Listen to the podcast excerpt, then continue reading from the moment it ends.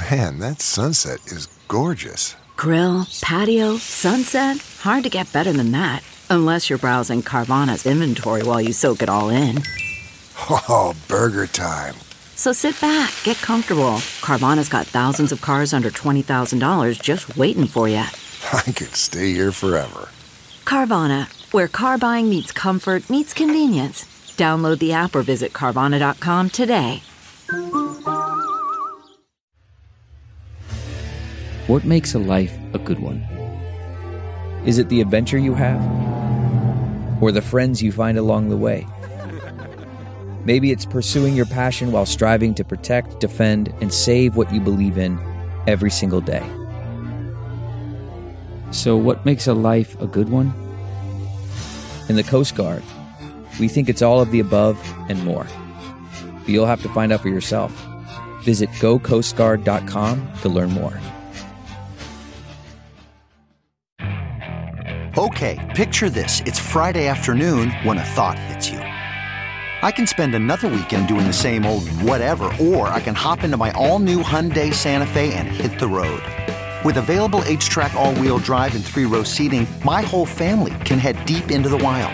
Conquer the weekend in the all new Hyundai Santa Fe. Visit HyundaiUSA.com or call 562 for more details. Hyundai, there's joy in every journey. Houston and Austin tickets just went on sale. Here's what's going on. Houston, I will be there on Thursday, August 22nd. And Austin, Texas, I will be to you on Sunday, August 25th. That is a special birthday party show for me because my birthday's three days later. And it's sort of like technically my last tour date as a 44 year old. Get tickets right now, jenkirkman.com. Here is to recap my show's on sale right now. Los Angeles Alive Having Funlessness podcast taping is happening. Oh my God, it's happening next week on June 25th. Get tickets for that. I'm giving away a ton of free merchandise at the show, things that you cannot get online right now. And I'll be selling and signing books after the show. July 26th, the Hollywood Improv. I am doing a big one hour stand up show. I haven't done one of those in LA in almost two years and it's all material you haven't seen. I'll be selling and signing books after the show. And you can also make a dinner reservation so that you can combine both on that night. Here we are for the rest of America and Europe and Canada. Minneapolis, August 10th. Nashville, August 15th. Birmingham, Alabama, August 16th. Athens, Georgia, August 17th. San Antonio, that goes on sale next week. Wednesday, August 21st. Houston, August 22nd. Austin, Texas, Austin, Austin, August 25th. September 11th, I will be in Brooklyn, New York. Boston, September 13th. Toronto on sale now, part of the JFL 42 Comedy Festival, September 19th through 22nd. One of those shows is a live Having Fun podcast taping. I will be in Del Mar, California, basically San Diego, on Sunday, September 15th as part of the KAABOO Festival. And I will be in London, September 30th to October 6th. Manchester, one night only, October 7th. Amsterdam, one night only, October 9th. And Oslo, Norway, one night only, October 12th. All tickets are on sale now. JenKirkman.com. You don't even have to go click the tour page. It's just right there, right on the homepage. JenKirkman.com. All the links are right there. I made it so easy for you. Now, please get tickets in advance. I'd really need to sell all these shows out. Tell a friend. After you buy tickets, post about it on social media. Use hashtag JenKirkman2019. Funlessness, funlessness, funlessness. Having funlessness, having funlessness, having funlessness with Jen Kirkman. I might end up changing that because um, things might go on sale before next week, but I'll let you know. You can even keep this in if you want. Whatever I just said right now, let people know the behind the scenes of I Seem Fun. Everybody, it is Having Funlessness, episode 290. Oh my God, that sounds significant. It's not.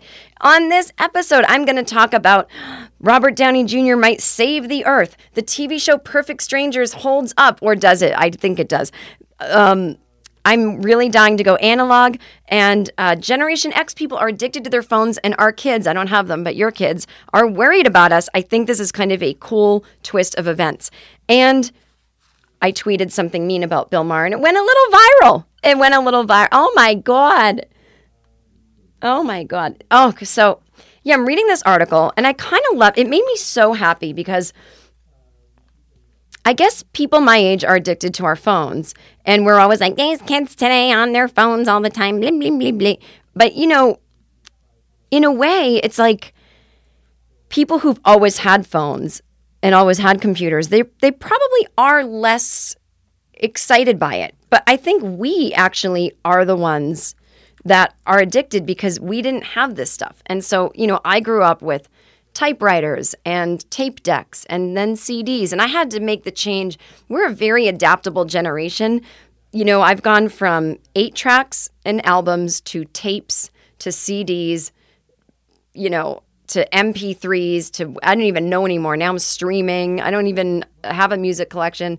Um, you know, I've done VCRs and then DVD players, and then I learned DVRs, and now it's like streaming we've adapted to so much that as much as we remember the good old days of analog and you you know and I'm always talking about people not ringing the doorbell and and generate and I'm fascinated by the differences in generations where younger people don't ring the doorbell because they think it's stressful and rude and and I'm this thing you know if I order Postmates and it says Bill is at your address. I know that he has to have the doorman let him in, then he has to go up the elevator, and then he has to walk down the hall, and then he has to knock on my door. So I might be, you know, in my bathroom, like washing my face, but I'm like, I'll go to the door when the doorbell rings. But the kid in the different generation than me is going, I'm letting her know I'm here with my little app. She should be waiting at the door. And I'm like, no, no, I don't go to the door till I hear the sound, the Pavlovian ding dong, and then I walk to the door.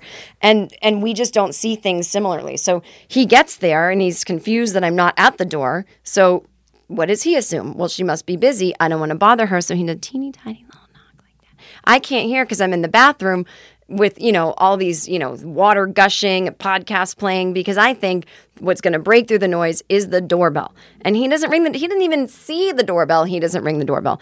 And uh, then I go to the door and I said, Oh, I'm sorry to keep you waiting why didn't you ring the doorbell? And he goes, I didn't want to be rude. And I'm like, it's not rude. And he's like, I can't. And he just looked frozen. I go, it's our generations, right? And he was like, yeah. I go, I'm so fascinated by this. So it's totally a thing. And and what's so interesting is when I talk to younger people about this, and I know I've talked about this on the podcast before, they're like, well, you know, who just answers the door? It's like who just answers the phone if you have a landline.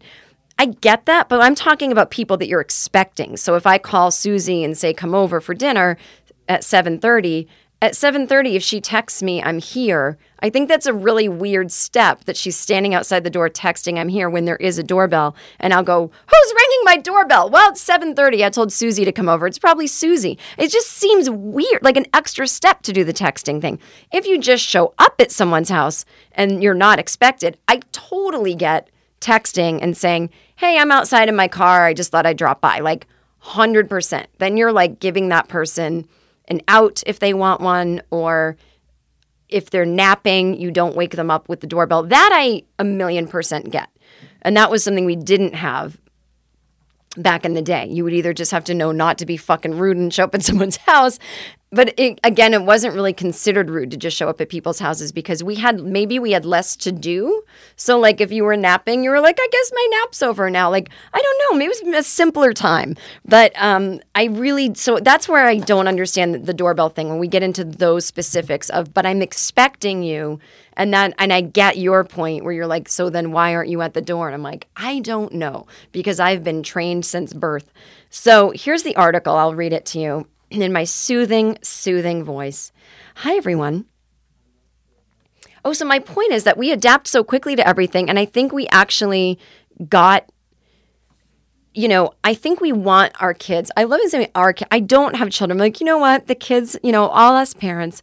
But I do. You get to a certain age where and I know people with actual kids will be like, no, bitch, you don't know what it's like. But you get to a certain age and you just talk like a parent. I'm just like the kids, my kids.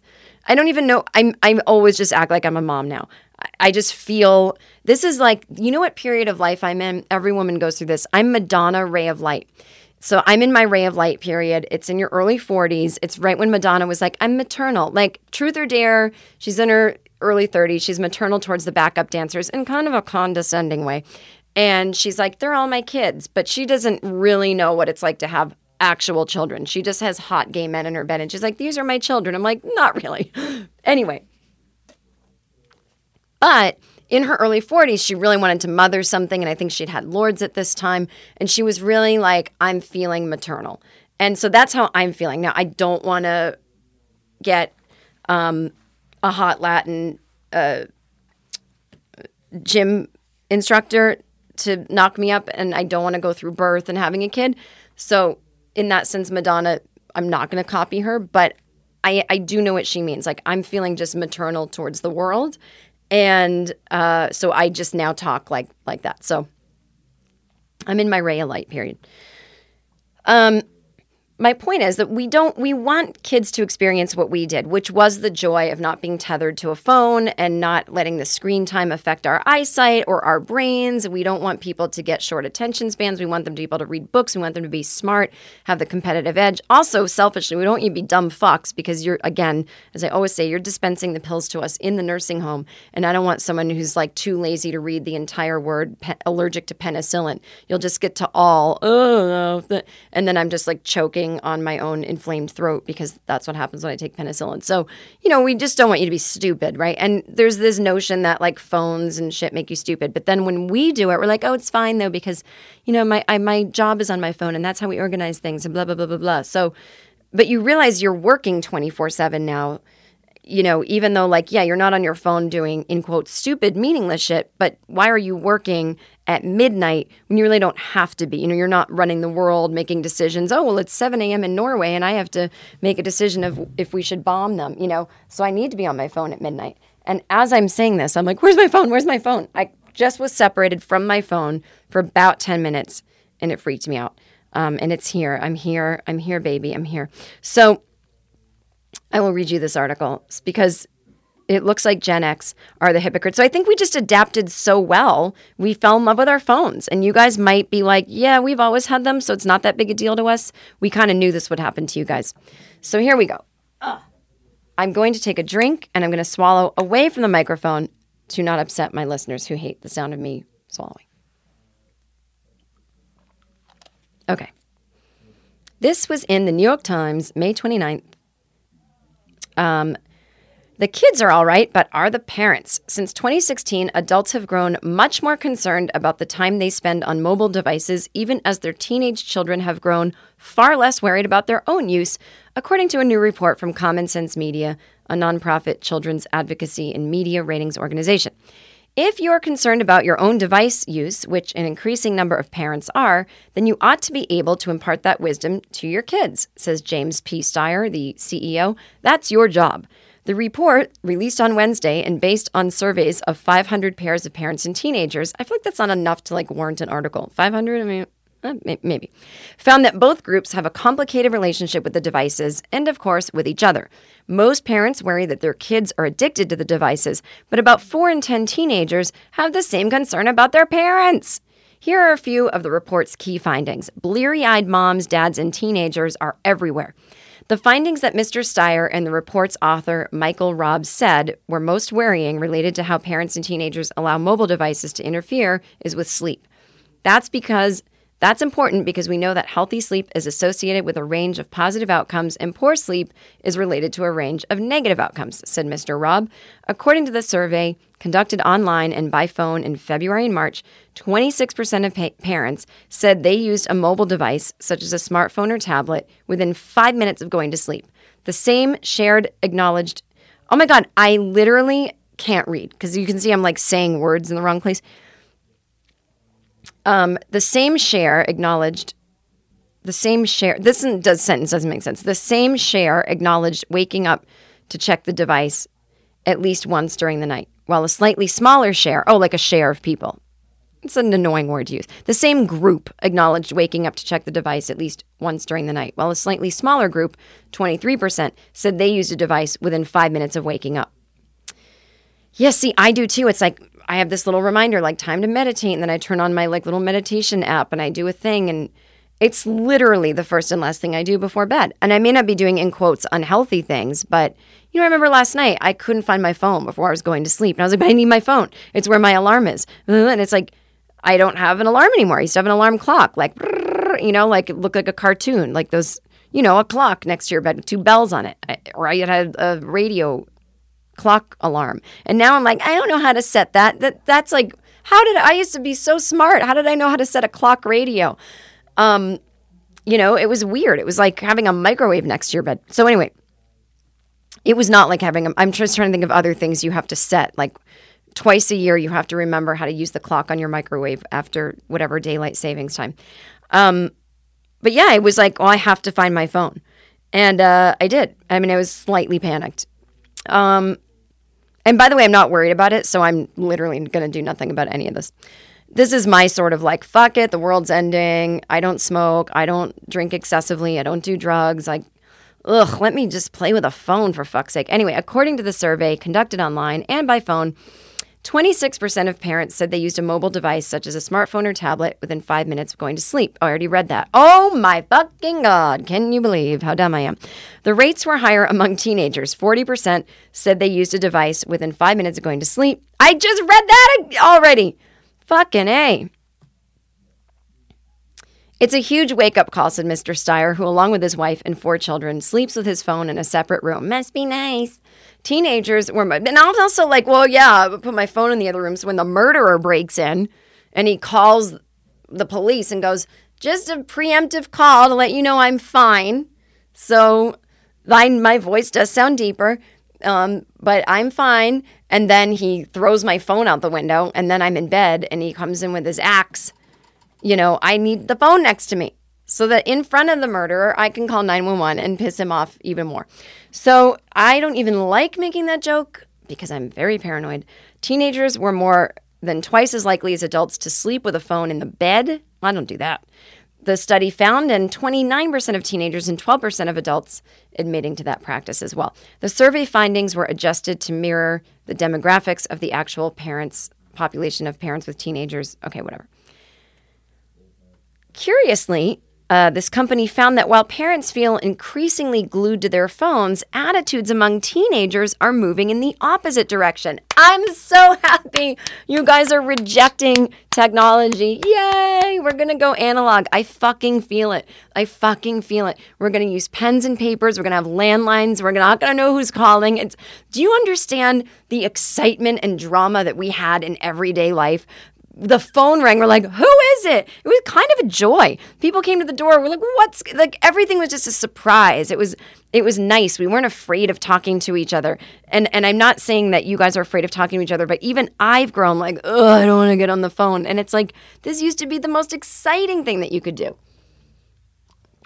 You know, technology sometimes doesn't just add things to our lives, it can take away. So with the advent of texting, I never thought it would make me not want to talk on the phone anymore. But I used to be there with my flip phone in the 90s. And, you know, you were dating someone, you'd call them, you'd talk to them, you have a chat, you know, see you later tonight. It wasn't just like weird, awkward texting. And, and to text, you had to, you know, if the JK and the L was, oh, JKL was on one button, you know, you had to double click and then you get the K and then you click again and get the L and you'd be like, clap, that's not a word, shit and you'd have to like backspace. It was a lot to text. And we were like, this is stupid. This won't catch on. And then they improved it. And we thought texting and talking on the phone, we have so many options. And then one day we're like, who talks on the phone?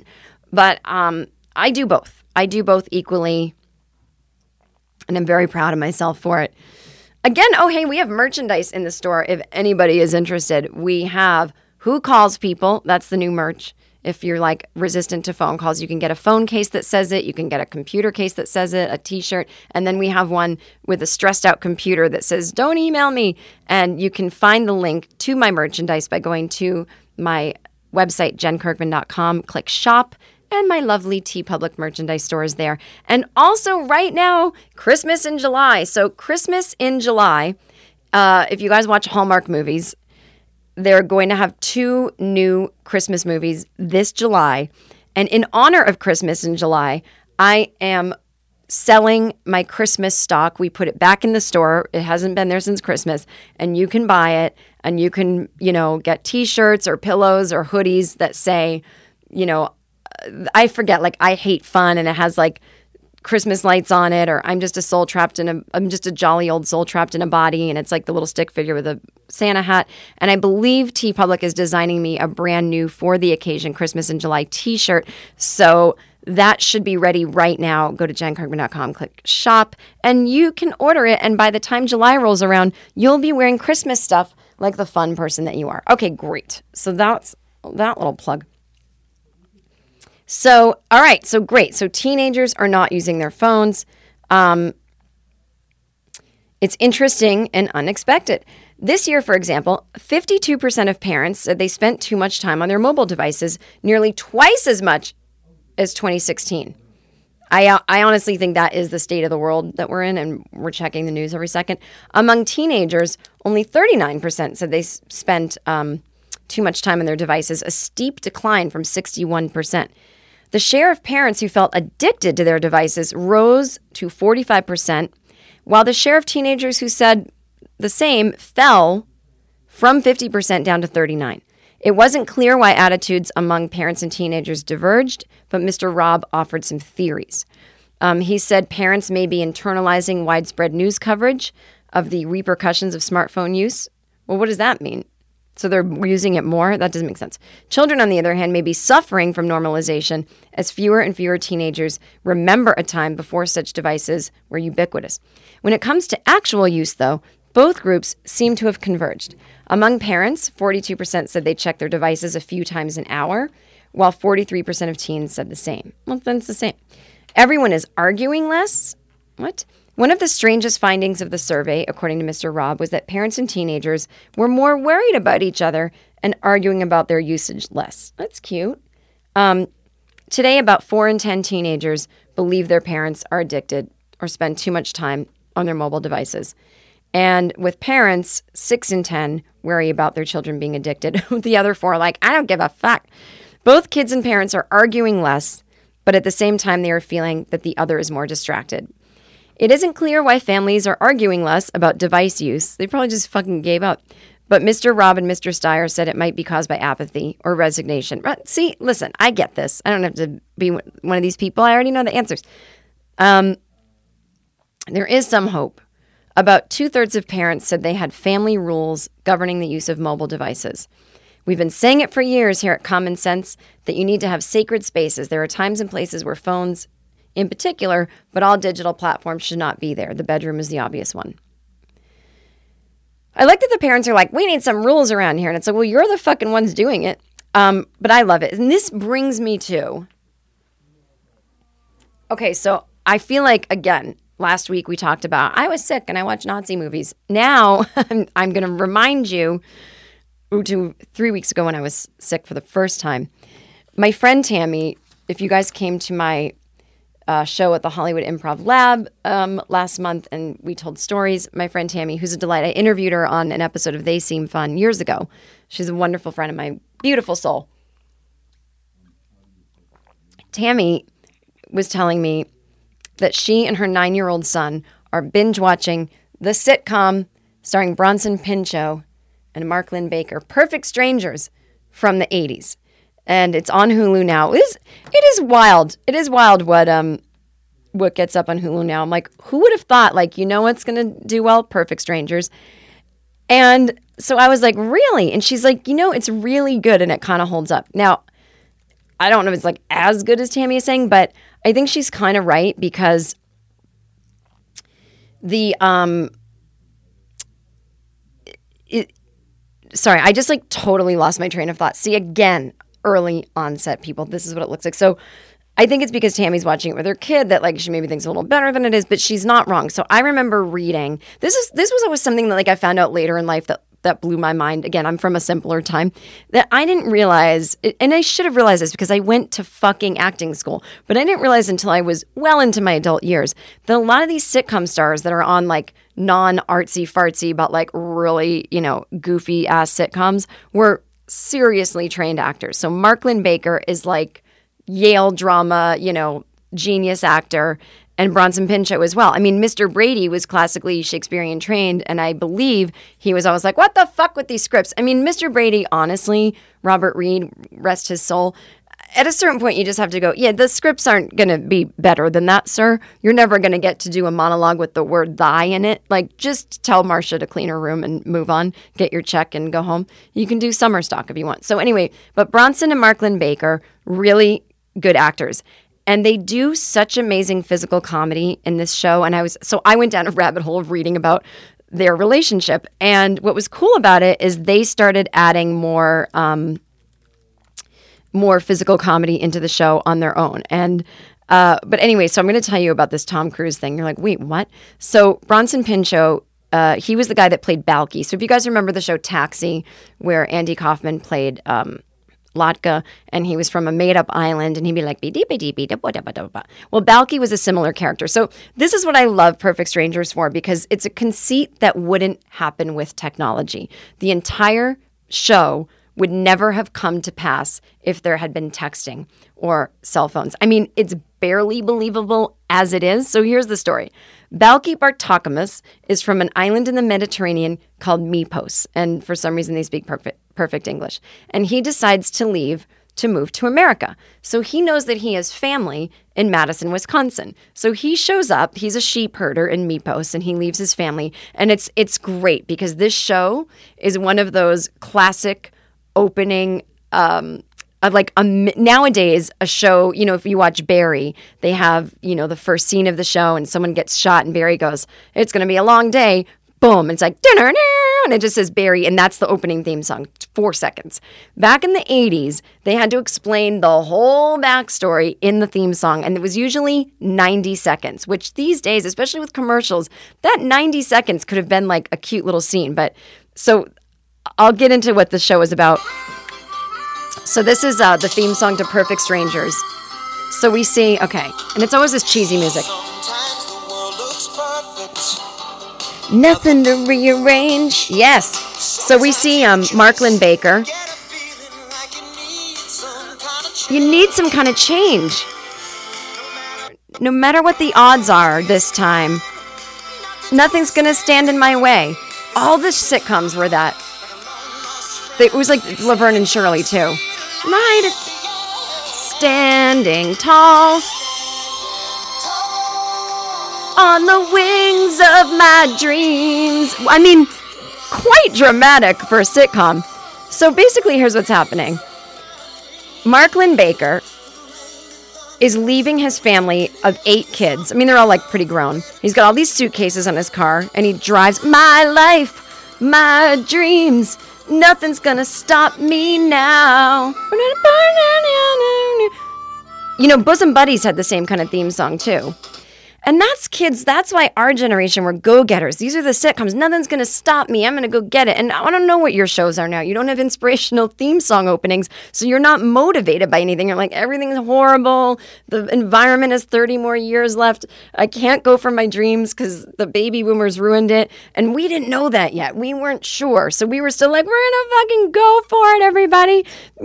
Like in a guitar solo. And like, we were just motivated by sitcom opening themes. And when you're in a generation that doesn't have them, you have been failed.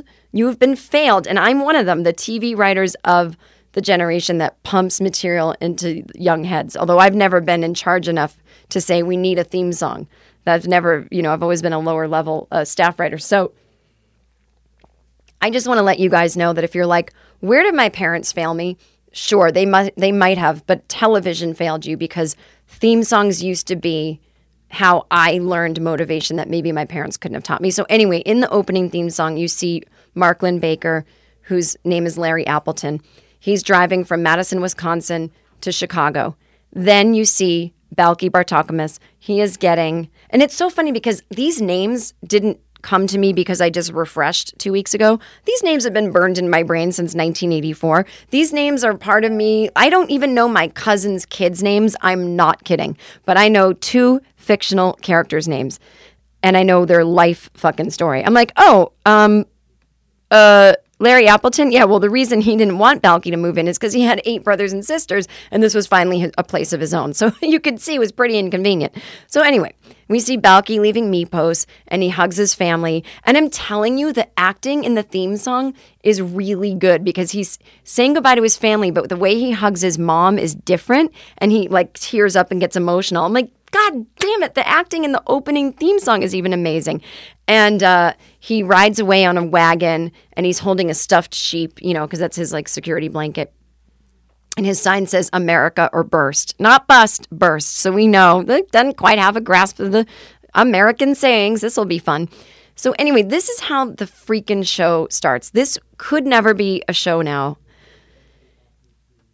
Larry Appleton's in his apartment doing nothing because there's nothing to do in the 80s. There's no computer. I mean, there's literally not personal computers yet. So you're like looking at the set going, wow. Like it's just furniture. They're not a desk. I mean, there is a desk, but it's like where you keep your stamps. You know, it's like that used to be what desks were for. And so he he has no personal computer, obviously no iPhone. And he's just in his apartment, you know, just kind of doing what people did, just sitting on the couch and reading a book. He's just reading a book.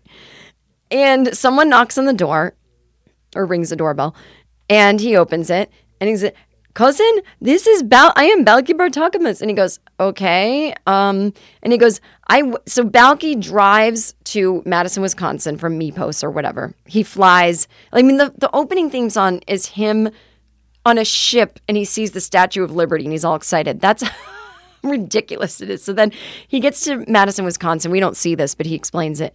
He went to see Larry Appleton's dad, and Larry Appleton's dad goes, "Oh no, no, no, you can't stay with us, but you, where you want to go is Chicago. That's where Larry lives, cousin Larry." And he's like, "Okay, well, but they're like fifth cousins, you know." So he shows up. He's like, I drove to your father's house and he said to come here with cousin Larry. And Larry's like, okay. And he's like, um, you can stay for a night, but you can't live here. And he's like, I can't live here? What? And he's like, all incredulous, like, why can't I live here? And it's like, he didn't do anything to prove that he's their cousin. I mean, he could just be a total psycho, but Larry's like, I guess you're my cousin. And he's like, okay, fine, you can stay for two nights until you get a job, which really isn't very good logic because if you get a job within two days, then you haven't earned even a week's salary. Like, Larry, don't be stupid. He's going to be with you for quite a while. So, and you know, of course, it's uh, he has a one bedroom, so Balki has to sleep on the couch, which is a pull out bed. But but he goes, cousin, you really didn't know I was coming? He's like, your father said he was going to call you. He goes, I guess he wasn't home when I called. And I'm like, what? That would not be a show now. It can't be a show. But back then, if you didn't catch the phone, that's it. And he probably didn't have an answering machine. Now, the answering machines were definitely around then. I don't really know why he didn't. Maybe they weren't. I'm going to Google when answering machines were invented. Um, but that's the best part. Like, oh, well, logic of the show. I guess I guess I didn't know you were coming. Anyway, so while I look up while answering machines were invented, I want to tell you guys that I am sitting here. Oh, 1960. Okay, they they started um, being more widely used in 1984. So let's see, Perfect Strangers sitcom years. Um, it premiered in 86. So there was, I don't know, listen, maybe the dad didn't leave a message on the answering machine, but on the show, there are no answering machines in his apartment. So, not really sure why, but um, in the pilot, he didn't have one. So, but I'm going to tell you right now, I'm sitting here and I'm going to take a picture and put on the website. I fell in love with this company and I found out about them because they were an advertiser on this podcast. I never wear shorts because they never fit right and they're always like too short or too long. And I'm obsessed with my new Everlane shorts. And I have a really cute, very easy breezy, breathable silk top on. I also got some awesome white pants from them, um, which look so cool. Oh my God, I'm just like obsessed. And I went and got a bunch of stuff and I even used my own code. So go to Everlane, E V E R L A N E dot com slash fun, and you're going to get free shipping on your first order. The clothes are so reasonably, reasonably priced. Okay. Would you buy a t-shirt for 50 bucks if you knew it costs only 7 to make? I don't think so. You probably have to though with most places. With Everlane, you never overpay for quality clothes. They make premium essentials using the finest materials without traditional markups. They want you to know what you're paying for and why. So they tell you their real costs and they're very transparent about every step in their process from the materials they use to the ethical factories they work with. No matter what your style or preference, everyone's clothes, Everlane's clothes look better, they cost less and they last longer. They, they sell directly to you, and their prices are 30 to 50% lower than traditional retailers. Essentials like their Cotton Crew t shirt are exactly what they should be versatile, simple, stylish. And these clothes are super stylish. Usually, when it's like, oh, they're conscientious, like, oh, great, I'm going to wear a boxy bag. These are adorable. And I'm getting compliments all day on my shots. Um, and I've I've worn their cashmere sweaters in the wintertime. I've worn their black their black boots. Um, but they have premium Japanese denim made at the world's cleanest denim factory, Italian made leather shoes, outerwear made from recycled water bottles, perfectly fit Oxford shirts. And right now you can check out their personalized collection at everlane.com slash fun. Plus, again, free shipping on your first order. That's everlane.com slash fun, E-V-E-R-L-A-N-E dot com slash fun. In 2018, they made a commitment to eliminate all virgin plastic from their supply chain by 2021. Again, timeless essentials, just what you're looking for, no frills, just quality. Angelina Jolie, people, and I was googling. Okay, so I she turned 44 last week, and we're the same age. And I will Google Angelina Jolie and Madonna, what they looked like at 44, just to make sure. Like, am I as chic as them? Am I the woman I'm supposed to be? And I, you really feel this is like. I'm Angelina Jolie going to South Africa to pick up some more children. Like, you know, when she just looks all hot in her, like, kind of like oh, I'm being an ambassador now and I have to wear cool, crisp linens and and silks and I'm got my aviators. Like you're going to feel like that. Yes, even you, men, men and women's clothing here at Everlane. Angelina Jolie, the Today Show, and NPR, they all love Everlane. I'm telling you guys, this is your this is your summer wardrobe, and you're not even going to spend that much money. You could get like five things for like a couple hundred bucks. So let's do it. Everlane.com slash fun free shipping for all y'all having fun funlessness listeners. Yay! All right, cool. So, anyway, I'm loving Perfect Strangers because so many of the episodes couldn't really happen if there was internet or texting. It's it's all it, you know, I just love it. And it's um so I started going down this rabbit hole of reading about um what the actors are doing now, and and you know they're both doing great. But Bronson Pinchot was um, interviewed by the AV Club, the the Onion, you know the Onion's like non-joking um, website, and he did this interview in 2009, and he just started shitting on Tom Cruise, which was amazing because I don't know if you remember, you didn't really do that back then, especially when he wasn't like you know, the biggest star, but he was in Risky Business. He played this guy named Barry. I saw Ricky, Risky Business once. It did nothing for me. I wish I could have the two hours back. Um, so they asked him about, you know, that movie, and he said, We didn't know it was going to be a big hit. We thought Tom Cruise was the biggest bore on the face of the earth. he had spent some formative time with Sean Penn. We were all very young at the time. Tom was 20, I was 23. Tom had picked up this knack of calling everyone by their character names because that would probably make your performance better, and I don't agree with that. I think that acting is acting, and the rest of the time you should be you. But he called us by all of our character names. He was tense and made constant, constant, unrelated, homophobic comments like, You want some ice cream in case there are no gay people there? I mean, his lingo was larded with the most, there was no basis for it. It was like, It's a nice day. I'm glad there are no gay people standing here. Very, very strange. Years and years later, when people started to torment him with that, with that he was gay, I used to think, God, that's really fitting because he tormented a lot of people as a 20 year old. He made such a big deal about it. Um, Anyway, they said, Do you think he was just insecure or that he was young? He goes, I really don't know. It is what it is. There's nothing I can add to it. If someone's 20 years old and every third line of their, out of their mouth is anti something specific, then draw your own conclusion. I thought it was weird. Similarly, there's a certain type of middle aged woman that you, will tell you within 20 seconds of meeting you that she can't find anyone to take her to bed. And that really strikes me as strange too. Why are you telling me that? I don't like any kind of conversational agenda. It makes me uncomfortable. I just think it's weird. Unless you're with your best friends and you're being very silly, then you can do whatever you want. Um, Did you all have a sense that even though Tom Cruise was boring and unpleasant, he would be exciting on screen? Oh no, said Bronson Pinchot. I thought the movie would disappear. It just goes to show you, I obviously don't have the antenna for that. I didn't see it at all, but neither did any of the actors. All of the actors who talked about him were like, what is this guy all about? And you know, honestly, I never got it and I don't get it to this day.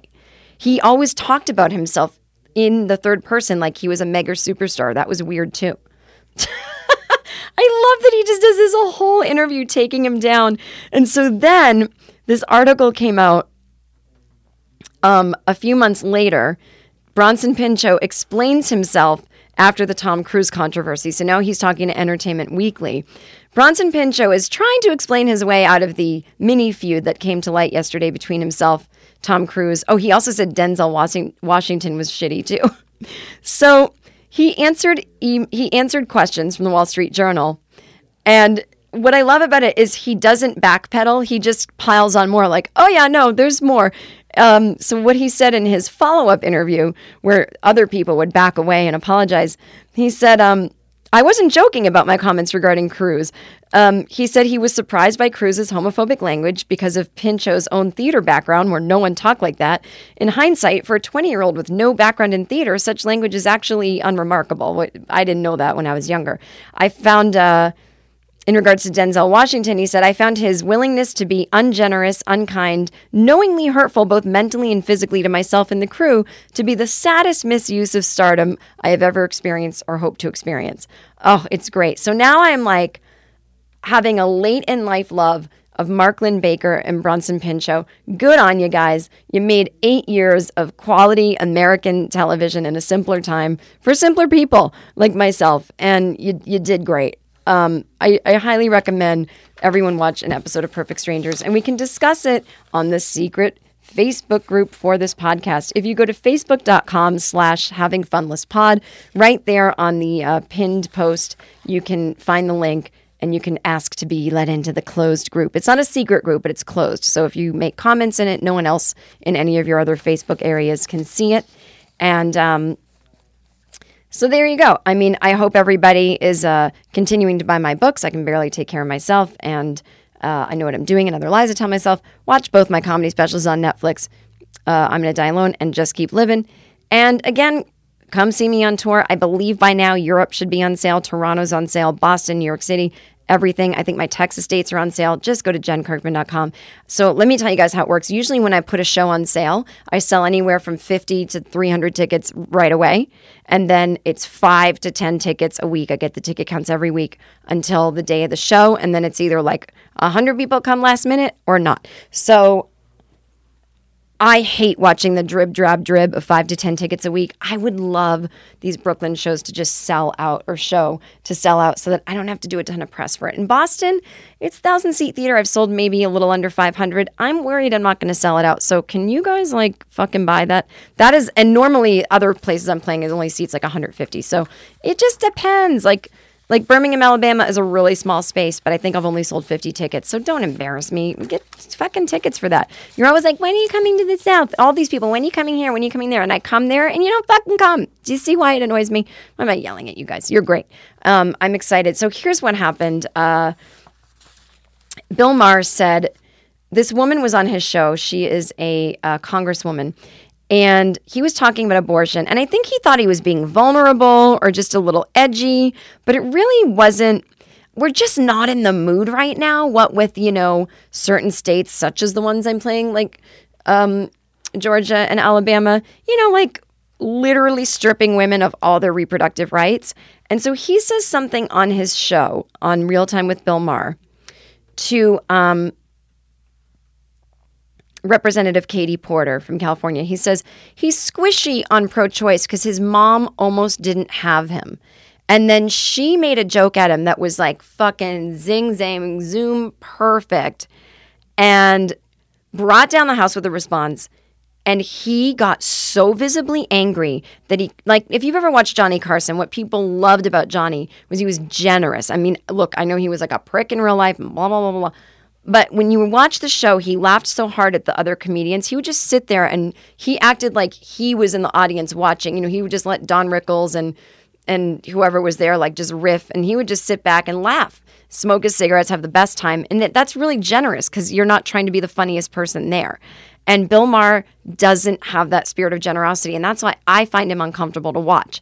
And so i posted this and i said oh my god oh my god look how uncomfortable bill is. Like he wouldn't have survived being a woman comic for 14 seconds because all it is is being uncomfortable and people like smacking you down and and blah blah blah. And so it got like thousands of retweets and I was like, holy shit. And then all these people were like, you should be on that show. And it was this whole thing was like, oh God, I've been around for so long that people don't even know my story with that. It's like when my first book came out, my book about not wanting kids, I was like obsessed with Bill Maher's show. I used to really love it. He didn't used to really bother me. Now he does. You know, things change. And I thought I'd be a great candidate to be on his show because you didn't have to be like famous, famous, as long as you like did something interesting. And I know he always talked about not wanting kids. And he even made a comment on his show once, like, I never meet women. I don't think he meant like romantically, but he meant like, I never meet women that don't want kids. And I was like, oh my God, I have to get on the show. So I hired a publicist for, you know, to get the word out about my book. And it was between her and someone else, the two publicists I interviewed. And one was his publicist. And I said, to be honest, I'm hiring you because I really want to get on his show. And she's like, oh, I think you'd be great. You know, she did what she could. She can't force anything. I had an hour long phone call with his producer, who's a woman, who you, she basically says, okay, well, you want to talk about your book, but you know, what if you were on the panel? What are your politics? And so I, you know, oh God, I don't even want to know what my politics were back then. I was probably back in my Bernie Brewer years. So I'm like going on and on.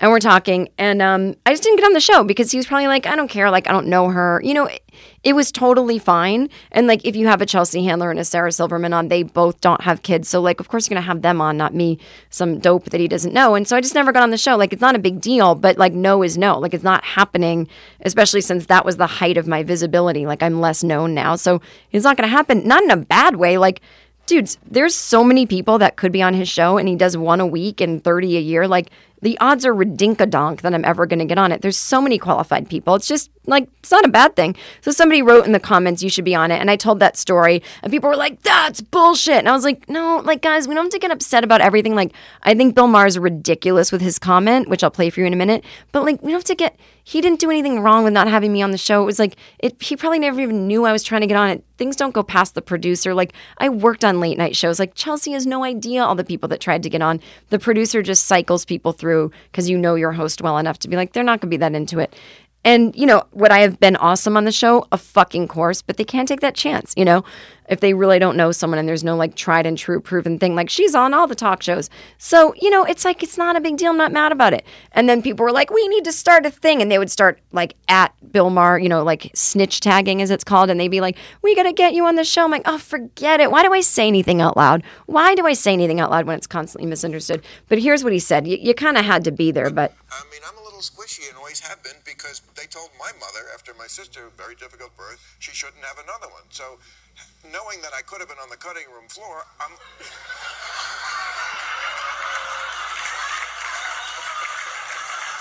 what? Why is that so terrible? I, but I get it. If- As long as But it's look, still in your, you, you. Your mom made her choice. Yes. And we're all here Yeah, I'm with just- the consequences of that choice. Oh, he is so angry. The crowd's going wild. Nobody's laughed at one of his jokes like this ever. And you know what I love about it is she goes, "Look, your mom made her choice." And he's like, "Yeah, exactly." He doesn't know she's going for a joke because he doesn't assume women are going to be money. And she fucking bing bong gets him. Oh, and he's so humiliated. I love it. A man in his own home humiliated. Ugh, I love it. He can't take a fucking joke. Anyway, what? 26,000 likes. Look at me. All right, so it's not even anything I did. That's why I'm saying it. So that's what happened with that. So we'll end on this. Celebrities, look, I love, uh, what's his name? Robert Downey Jr., one of my celeb crushes. Don't go fucking telling him. Um, oh, God, I remember years ago he was in that movie with Zach, um, Due Date. And Zach was like, hey, if you want to come to set, you can meet him. And I was like, yes, please.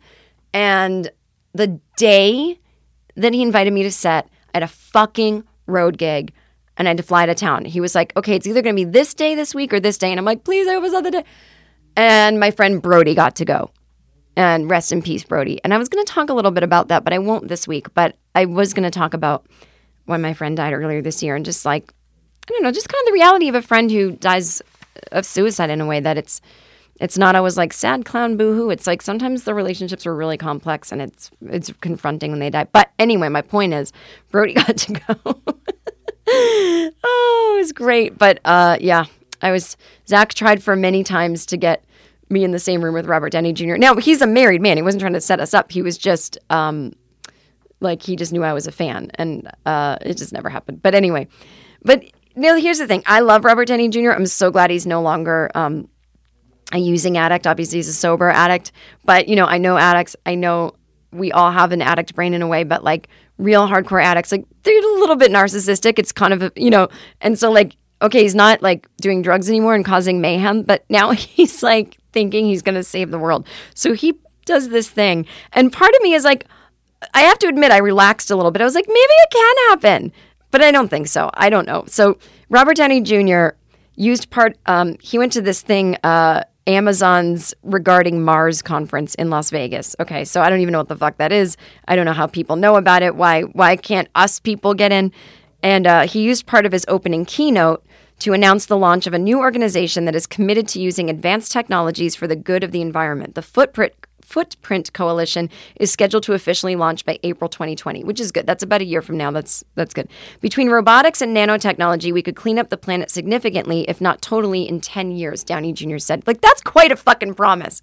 And it's just like, oh yeah, I play Tony Stark like evil genius or genius and you're like, maybe he can, but like this seems crazy, right? It's the same as Donald Trump having a reality show where he's like, you're fired. And then he gets on TV, he's like, I'll treat this country like a business. And everyone's like, okay. And then you're like, oh, wait, he doesn't do business that well. So, but, you know, we're going to believe Robert Downey Jr., who, God bless, seems to have a healthy ego. Um, Downey Jr. said, relaying that he had been given these insights a few weeks back by a roundtable of experts. God, I love experts. They're like Wikipedia with character defects, he joked during his talk. Um, the announcement came at the end of a 20 plus minute freewheeling talk about artificial intelligence, the Marvel Cinematic Universe, Downey Jr.'s own career, and the evolution of Tony Stark, which features cameos from Amazon's AI assistant Alexa, as well as Matt Damon. Sure. He's everywhere who joined via video. The actor director didn't share any details on how on how the organization was going to achieve its goal, but he said even making a small dent could be the most important thing he's ever done. A website for the group went live after he left the stage, but currently features little more than a newsletter sign up. I mean, even my website has more than that. If you join his newsletter, not mine, you're all fucking dead to me. Throughout his talk, Downey Jr. painted AI as a significant technological advancement that gave him hope, only to admit that he found himself alarmed over the state of the environment. I have this quiet sense of crisis, he said. Well, it's not quiet, it should be loud. Admitting that he had contributed more than others to the climate crisis. I'm a one man carbon footprint nightmare colossus. Anyway, so we'll see. Is is Robert Downey Jr. gonna save the planet? Um, I think I think it's a little egotistical, but you know what? Maybe it takes someone like that to get it done. Oh, everybody. Robert Downey Jr. is to save the planet. Kids are worried about us being addicted to our phones, and I long for a simpler time when a TV show could have eight seasons based on the fact that someone's dad called them and they missed the call, and now they have to live with their fifth cousin from a fake island in the Mediterranean. That's when life was good. Until next week, have fun.